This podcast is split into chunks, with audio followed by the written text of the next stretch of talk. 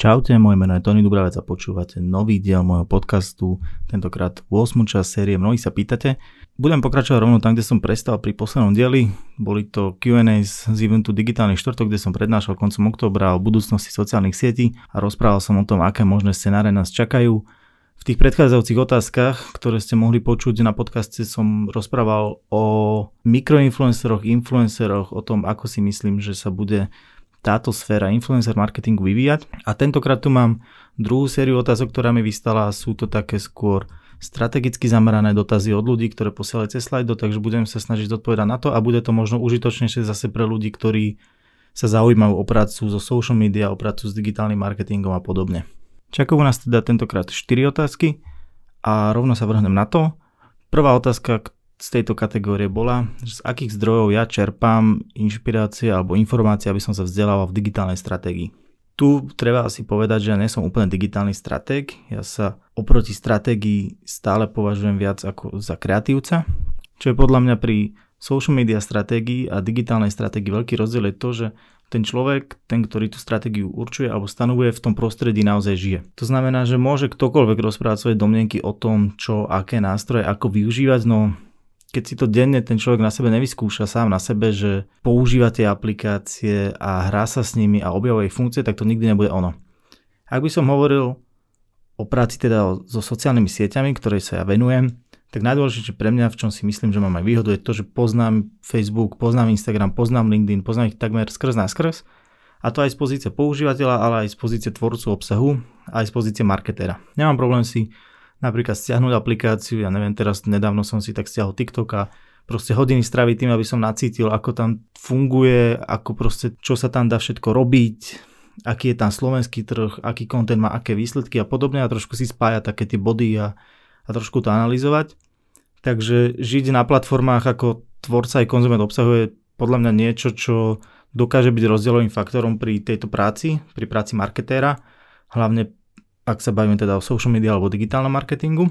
A úplne inak potom vyzerá aj to, keď sa človek stará o nejakú značku, že to nerobí iba akože sám za seba a zistí, že starať sa o nejakú značku v prostredí social media proste vyžaduje oveľa viac, než len robiť pekné fotky a toto napríklad je niečo, čo ľudia nechápu, pretože si myslia, že automaticky, keď má niekto pekné fotky a má napríklad veľa followerov, tak by mohol byť social media marketer alebo social media manager alebo proste nedaj Bože, digitálny stratég alebo podobne. Takže pre mňa veľká výhoda teda toto, že človek naozaj žije v tom prostredí a skúša si ho sám na sebe, že proste nie je to iba o tom, že si číta nejaké články, ale naozaj je v tom ponorený. Ale aby som povedal teda nejaké zdroje, ktoré ja využívam, tak veľmi rád mám Social Media Today, kde proste sú všetky novinky zo sociálnych sietí, kde sú fakt, že zaujímavé články, návody, čokoľvek. Potom veľmi dobrý zdroj sú oficiálne blogy konkrétnych platform, napríklad Facebooku, Instagramu alebo LinkedInu, že každý, každá tá sociálna sieť má nejaký svoj oficiálny blog, kde vychádzajú novinky, kde o tom píšu. E, super je napríklad Marketingland alebo TechCrunch, ktorý už taký, že ide aj za hranice social media pomerne výrazne, ale je tam akože veľmi silné prepojenie a predsa na tie technológie do tohto sveta určite patria. Takže tieto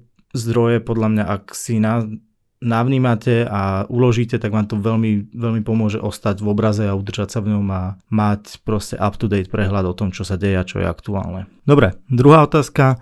Dá sa predpovedať, ako sa budú vyvíjať sociálne siete? Tie sa predsa vyvíjajú podľa toho, čo chcú ľudia a nie čo chcú marketéri. No, tieto predpovede, ktoré napríklad ja som prezentoval na digitálnom štvrtku, tak tie vznikajú práve na základe toho, že ako sa ľudia správajú na sociálnych sieťach že marketéri vytvárajú nejaké predikcie len preto, že v ideálnom prípade sledujú to správanie ľudí, sledujú ho nielen vo svojom okolí a spájajú si proste rôzne body, ktoré im potom napovedajú, že čo sa môže diať v budúcnosti. Takže to, čo chcú ľudia, je akože určite fakt, že to tým hýbe, ale tí ľudia nevnímajú, že ako sa správajú ľudia na opačnom konci sveta na tých sociálnych sieťach aké sú zmeny, čo sa chystá a podobne. A presne toto robia aj tí marketeri, že sledujú aj tú technickú stránku, aké sú novinky, čo robia sociálne siete, prečo, a čo je za tým, akože čo ich k tomu motivuje. A, takže toto tí bežní ľudia nevidia, takže áno, je na mieste, aby marketer vďaka tomu mohol hovoriť o tom, že čo nás čaká vo svete sociálnych sietí.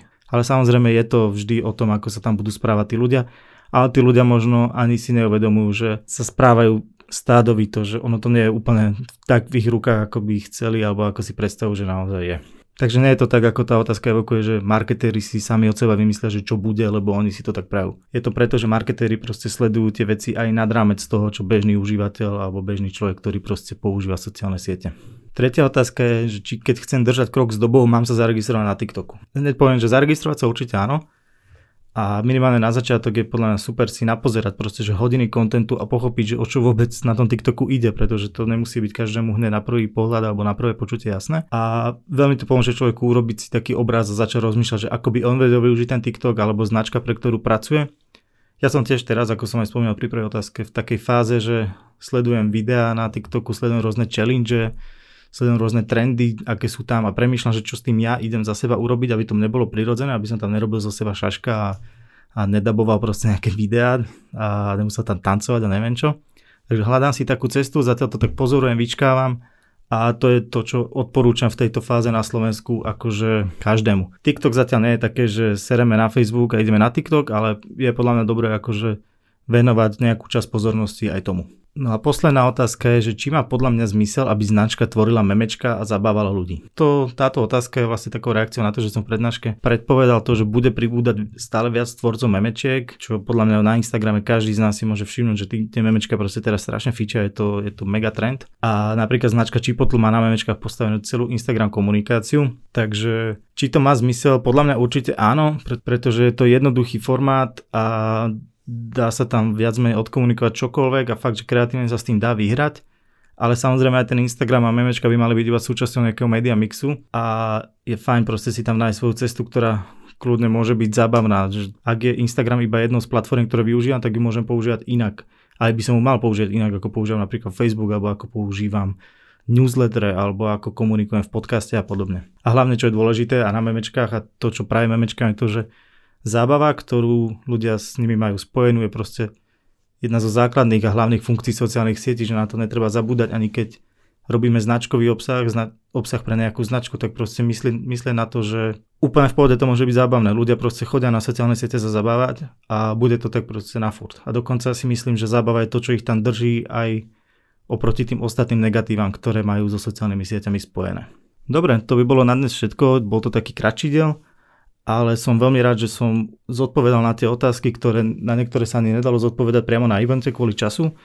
Takže som rád, že to môžete nájsť tu, že sa môžeme k tomu kedykoľvek vrátiť, respektíve vy môžete, ani ne tak ja. A budem veľmi rád, ak mi napíšete na to nejakú reakciu, alebo ak mi napíšete vy nejakú svoju otázku, ktorá sa týka marketingu, sociálnych sietí, e, komunikácie a podobne. Ideálne, ak ste proste z malej firmy, z nejakej neziskovky a potrebujete fakt pomôcť, potrebujete poradiť, napíšte mi na Instagrame Tony Dubravec alebo na Tony Dubravec na Gmail a budem sa fakt snažiť vám odovzdať to, čo ja z tejto sféry viem a čo som sa za tie roky, ktoré v reklame a v online marketingu mám za sebou naučil. Ďakujem veľmi pekne za pozornosť a budem sa na vás tešiť čoskoro. Dúfam, že sa nehneváte, ale verím, že nie, že toto bolo také kratšie, rýchlejšie, ale je teraz hektické obdobie, o ktorom porozprávam v niektorom inom podcaste a nedá sa to proste urobiť inak, iba takto efektívne, rýchlo a vynahradím to potom nejakým ďalším obsahom. Najbližšie to bude napríklad článok z Madridu, ktorý podľa mňa bude fajn, užitočný a prakticky pre každého, kto sa zaujíma o Španielsko a hlavné mesto Španielska. Ďakujem pekne za počúvanie a prajem príjemný zvyšok dňa, týždňa, čokoľvek. Čaute.